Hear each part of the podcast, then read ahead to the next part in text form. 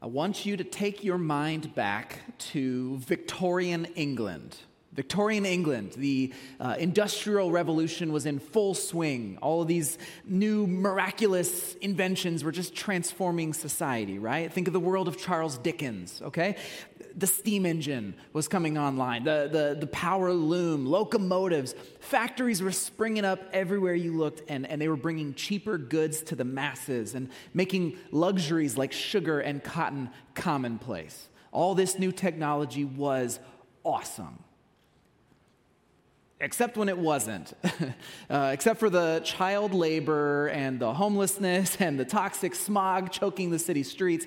Uh, also, except for the fact that they were doing like horrific medical experiments on people in the name of science, uh, doing things that they thought might work, like putting cocaine in the cough syrup. I mean, like, except for all that stuff, it was great, right?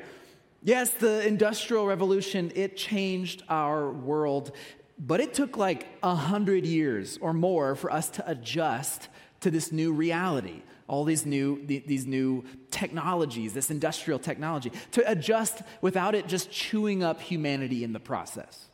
Arguably, we're still adjusting to the Industrial Revolution, right? All that great progress came with a very significant cost for humanity. Now, why are we talking about Victorian England, right? That's a good question to ask. Well, we're talking about it because the Industrial Revolution changed our world, and just like that, we are living through another massive shift for humanity. You could call it the digital revolution, the digital revolution. Just think about what has happened. Uh, in, in my lifetime alone, all right, in my lifetime alone, we have gone from record players and, and using a, you know, having to walk across the room to change the channel on the TV, you know, yes, they had other technologies, but we weren't like, I just remember those, okay? That was in my life. To now, we have a piece of glass in our pocket that will give us access to all human knowledge. Uh, okay, we, we now can actually pick up our phones and, and have a conversation with a moving, talking picture of somebody on the other side of the planet instantaneously. That's nuts, right? We can do all of this. We can, we can tap a button and hot food shows up on our front porch in minutes. That is insane. This new technology that we have is awesome except when it isn't. Uh, except when it isn't. You probably knew I was going there. You see, all this digital technology, this digital revolution of our world, yeah, it's changing everything, just like the Industrial Revolution did. But frankly, I don't think we've left the cocaine and the cough syrup phase, okay? I think we're still there. We are choking on the smog of, of progress, so to speak. As miraculous and incredible as these new technologies are, they are chewing us up like orphans from some Dickensian nightmare.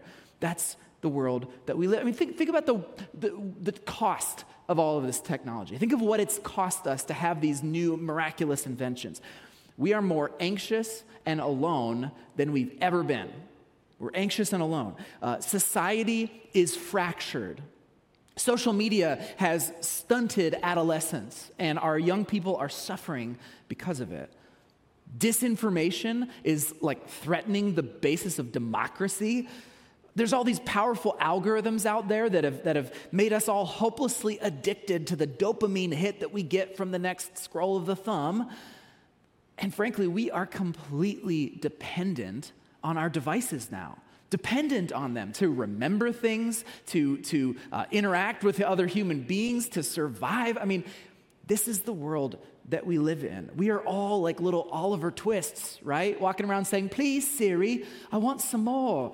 Uh, hey, I got to laugh. I was very convinced that the, the Venn diagram of who would find that joke funny was like really, really slim. So, yes, I'm so happy. I told Liv that joke, my, my wife, and she did, she did just blank stare. She did not think that was funny at all. Here's my point. Here's my point. It took Victorian England decades, right, to, to agree to not have like four year olds in coal mines, all right? It took them some time to adjust. And we've got our own adjusting to do to this new, brave new world that we're living in. We've got to adjust to the pitfalls and the, the, the challenges that come with all this new technology. We got work to do. Oh, and by the way, I mean, this, might as well just say this we may be at the, at the onset of an entirely new revolution before we've even adjusted to the old one, right? I'm talking about artificial intelligence. This could potentially change our entire world again, and we haven't even adjusted. We're still adjusting to the industrial revolution, so good luck, humanity, right? Bottom line, bottom line technology is changing our world as we speak, and we've got some work to do. But here's the thing as followers of Jesus, I'm convinced, I'm firmly convinced that we do not have the option to just be swept along by all these changes just like everybody else. I don't think we have that option.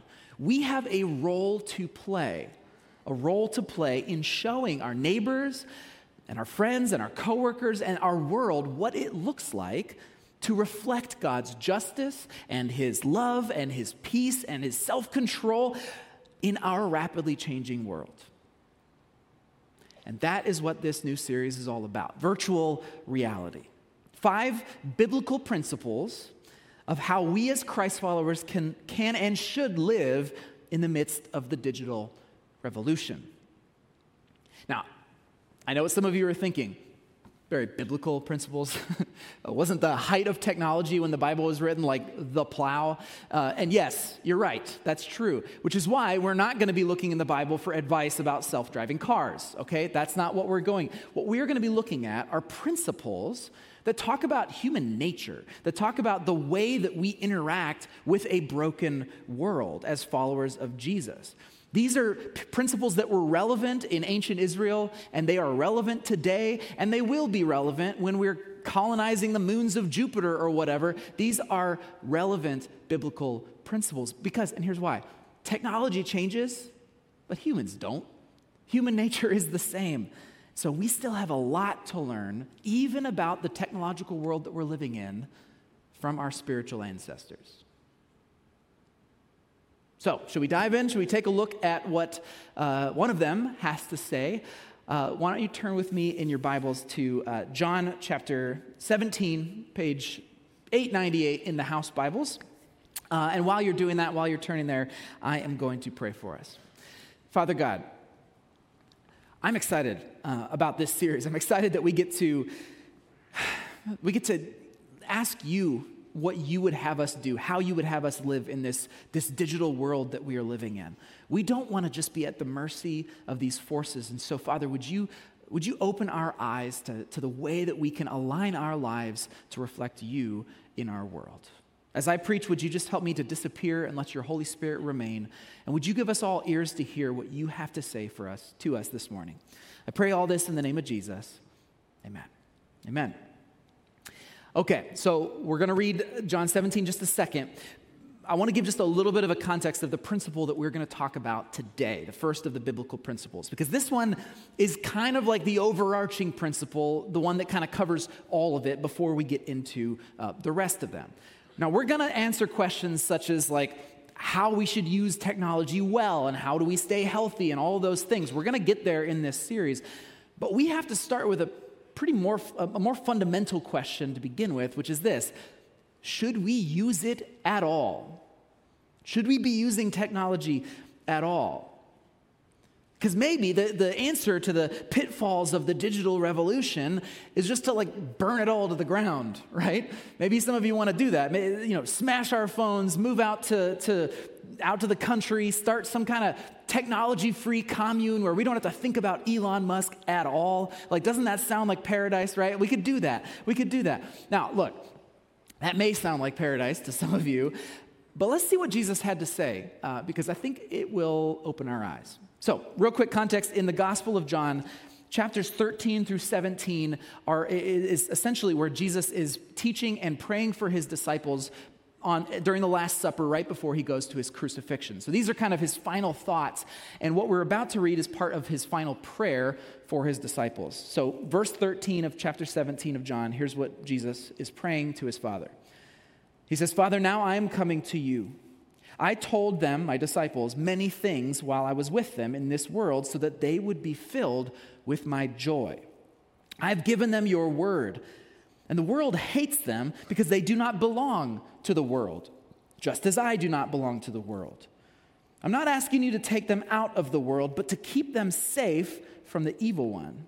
They do not belong to this world any more than I do. Okay, let's just stop here for just a moment.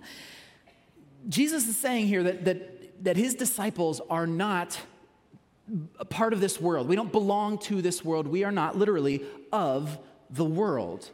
What does Jesus mean by that? Well, we have to talk about this word world and what, what, is, what does John mean? Because John, the, the writer of this gospel, he uses that word a lot, 78 different times.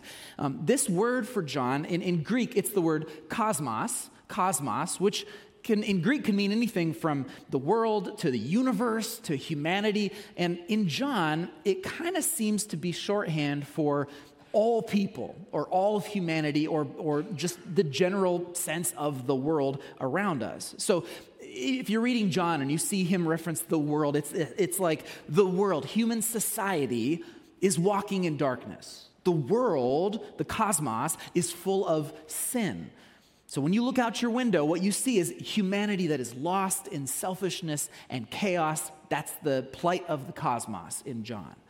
And so when Jesus here is saying that his followers are not of the world, that we do not belong to the world, what he means is that we are meant to be distinct from the world around us. We're distinct from the darkness because we are a new humanity. We are meant to look different from the rest of the cosmos. Are you with me? We are supposed to be distinct. So, how do we do that? How, how can we be distinct? Well, if you were to ask teenage me in the 90s, evangelical little teenage Barry, I would have had a great answer for you. Uh, and it came, comes right out of this passage because it was a, a little slogan that I heard all the time. This was the slogan We are in the world, we're not of the world. Maybe you've heard that phrase before. We're in the world, we're not of the world. And for, again, teenage me, the meaning of that was very, very clear. You don't watch R rated movies. You don't hang out with non Christians. You, you don't listen to secular music, right? That was, that was it. You can keep your rage against the machine, the world, because I'm going to listen to DC Talk. That's how it's going to be, right? That was my understanding of this. Because I may be in the world, but I'm not of it, right? That was my, my little holier than thou mindset that I had. You know, I'm in the world, I'm not of the world. So, okay, maybe there's the answer to our question about technology, right? If, if, if we want to have that mindset, we just need to withdraw. We need to not let this technological landscape corrupt us at all. We're going Amish. We're going Amish. We're moving out to the country. We're deleting our Instagram accounts and we're learning how to churn butter. Who's with me? Let's do it, right? At least that's, that's how it goes if you think this way. If we're not of this world, so let's get out of here the digital technology that can be so dangerous and detrimental to our health and, and all of it, if that's the way it is, then let the world have it. They can have it. We're going to do our own thing. Problem solved. Except, hold on, wait a second. Is that really what Jesus is saying here? Is that, is that what he wants? He, he wants his followers to withdraw from society and wait for the afterlife? Is that what this is all about? Well, let's keep reading and, uh, and we'll see if we can find an answer to that. He continues. He says, Look, I, these followers don't belong to the world any more than I do. Verse 17 Make them holy by your truth, teach them your word, which is truth. Just as you sent me into the world, I am sending them into the world. And I give myself as a holy sacrifice for them so they can be made holy by your truth. I'm praying not only for these disciples, but also for all who will ever believe in me through their message. That's us, by the way. I pray that they will be all that they will all be one, just as you and I are one. As you are in me, Father, and I am in you, and may they be in us, so that the world will believe that you sent me. So, Jesus is praying that his followers and all the followers that will come after them, including us, would be made holy. Holy. That's another way in, in biblical language of talking about being set apart, different, distinct, distinct from the world around us. So again, you see that word holy and you think, okay, Jesus wants us to withdraw from society. But then look at what he says in verse 18. Look at what he says in verse 18. Just as you sent me into the world, I am sending them into the world. Into the world. Whoa, all of a sudden we realize that we've been saying that slogan wrong this entire time. We've been mis- misinterpreting, misquoting this verse. It's not in the world, not of it, it's into the world, not of it into the world. There's intentionality here, there's, there's mission. This changes everything for me because if you look at it this way, we are not just in this dark world, we are being sent into it. You see the difference? There's a big difference. This is way different than just us Christians hanging out in some holy huddle. That's not what this is. Jesus is sending us into the world as he says, in the same way that his father sent him. So, how did his father send him? Well, you got to flip back a few pages to John chapter 3 and we get our answer. John 3 16 and 17. For this is how God loved the world. He gave his one and only Son so that everyone who believes in him will not perish but have eternal life. Listen to this God sent his Son into the world, there's that exact same phrase, not to judge the world but to save the world through him. You see, God, out of his incredible love, he sent his son into this dark world, not to condemn it or to judge it, but to save it. He sent his son to transform the cosmos. Jesus didn't avoid the darkness, that's exactly where he spent his time. He went into it. That's how Jesus was sent into the world. And according to him, that's how we are too. So we've got these two truths that, that are both existing at the same time. One, yes, we are called to be holy, holy people, set apart. We are called to be free from the corrupting influences of sin and, and injustice and hatred and all the rest of it. We are supposed to be different. We are not of this cosmos. We don't belong here. We shouldn't look like the rest of humanity. But truth too is that that holiness of ours, that set apartness, it serves a purpose. That holiness allows us to bring God's healing into the places that need it the most. Christ's holiness is contagious. We don't withdraw, we move in so it can spread. Teenage me had it entirely wrong. We are not of this world, but we are sent into it to change it, to transform it, to bring the light of Christ into the darkness. We don't withdraw. Okay, so with all that in mind, let's get back to our question about technology. If we're living in the midst of the, the digital revolution, whether we like it or not, if that's our world, what are we as Christ followers supposed to do? Should we withdraw? Should we pull back? I think the answer is pretty clear. No. No. When it comes to this dark world of ours, Jesus has called us, yes, to be holy, but he has also sent us in. So, this is our first principle for the series. And it's probably the most important one for you to remember. As a follower of Jesus in the digital world, you are on a mission. In this digital world, you are on a mission. Your job, should you choose to accept it, is not to withdraw, but to move in, to bring healing into the brokenness of your day. Back in Victorian England, right, as new industries were transforming society, let me tell you what the world did not need. The world did not need Christ followers to abandon the technology of their day and leave the cities behind. No. What it needed was followers of Jesus who were willing to move in to the filth. That's what the world needed.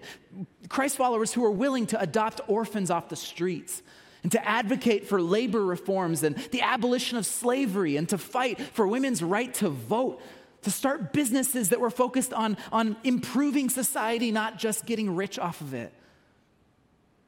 Now, some Christians did that, a few did exactly that, but so many more They sat on the sidelines, they withdrew. So much so that the church in England began a, an inexorable slide into irrelevancy. It was a missed opportunity. Well, today the revolution is different. The technologies are different.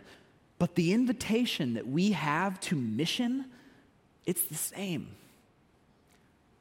What if, what if this time we didn't let the moment pass us by?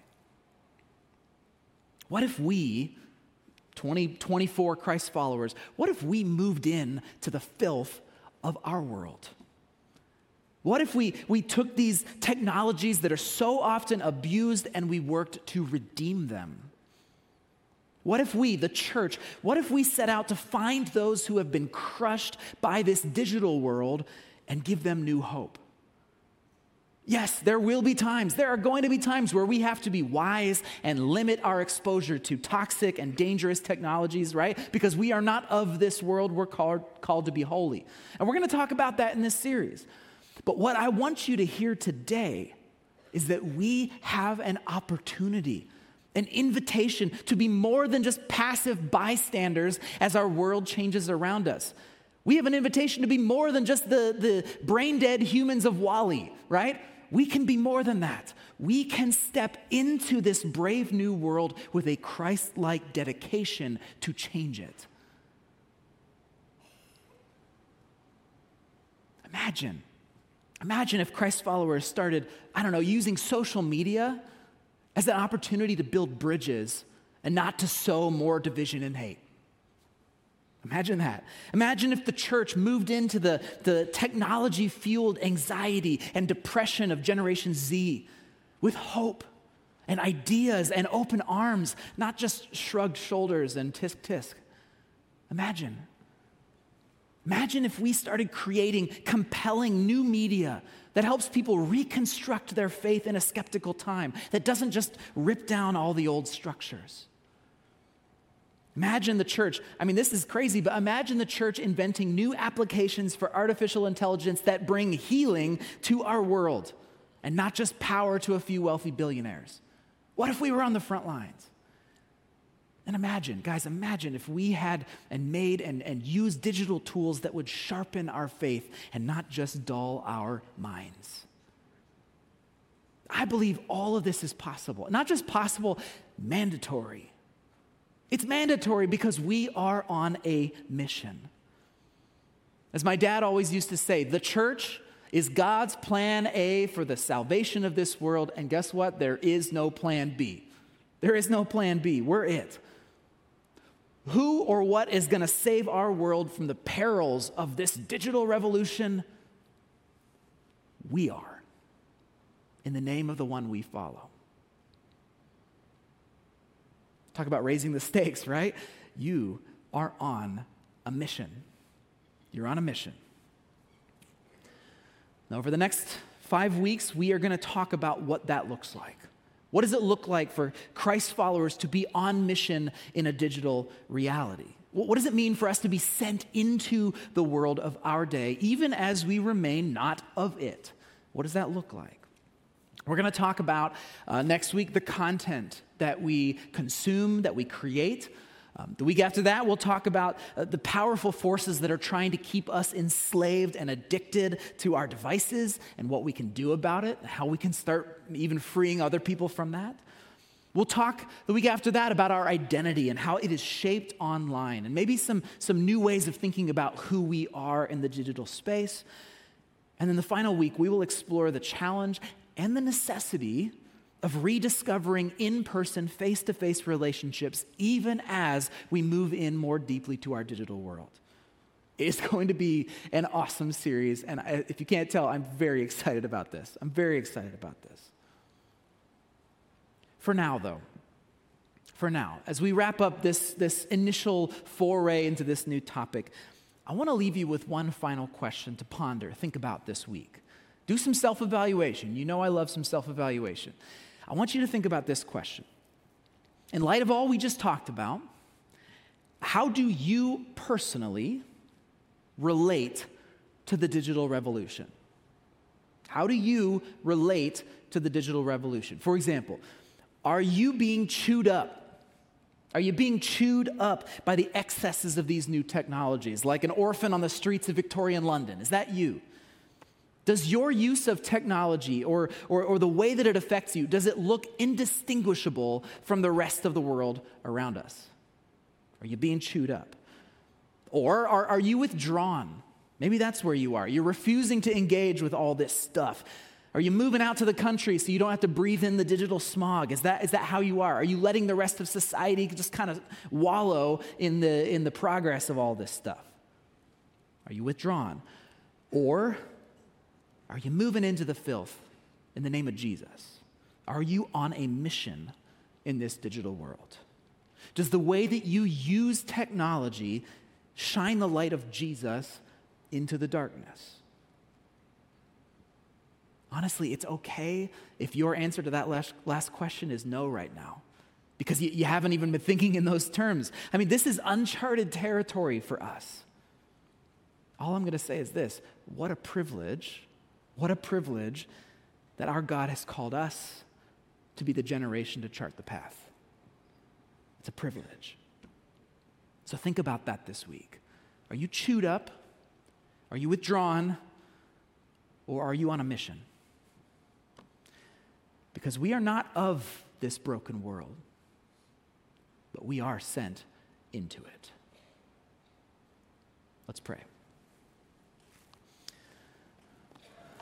Well, God, I'm, I'm sure um, there are probably some of us who are disappointed because we were looking for some top tips on how to not, I don't know, get addicted to our devices or something like that. And maybe we'll get there, but Father, I think what you've given us today is something that's arguably even more important a way of looking at our world, not just technology, but all of our lives, as an invitation to mission. And so, Father, I pray that as we wrestle with that and ask ourselves, looking at this brand new year, what is our posture towards this broken world? I pray that you would light a fire in each of us, a fire of, of hope and possibility and, and even excitement to dive in and go where you are, to meet you in the filth, and to be a part of bringing holiness and healing and life to those who need it most. Give us the courage to move in, Father. Send us, and we'll go where you send us. I pray this in the name of Jesus.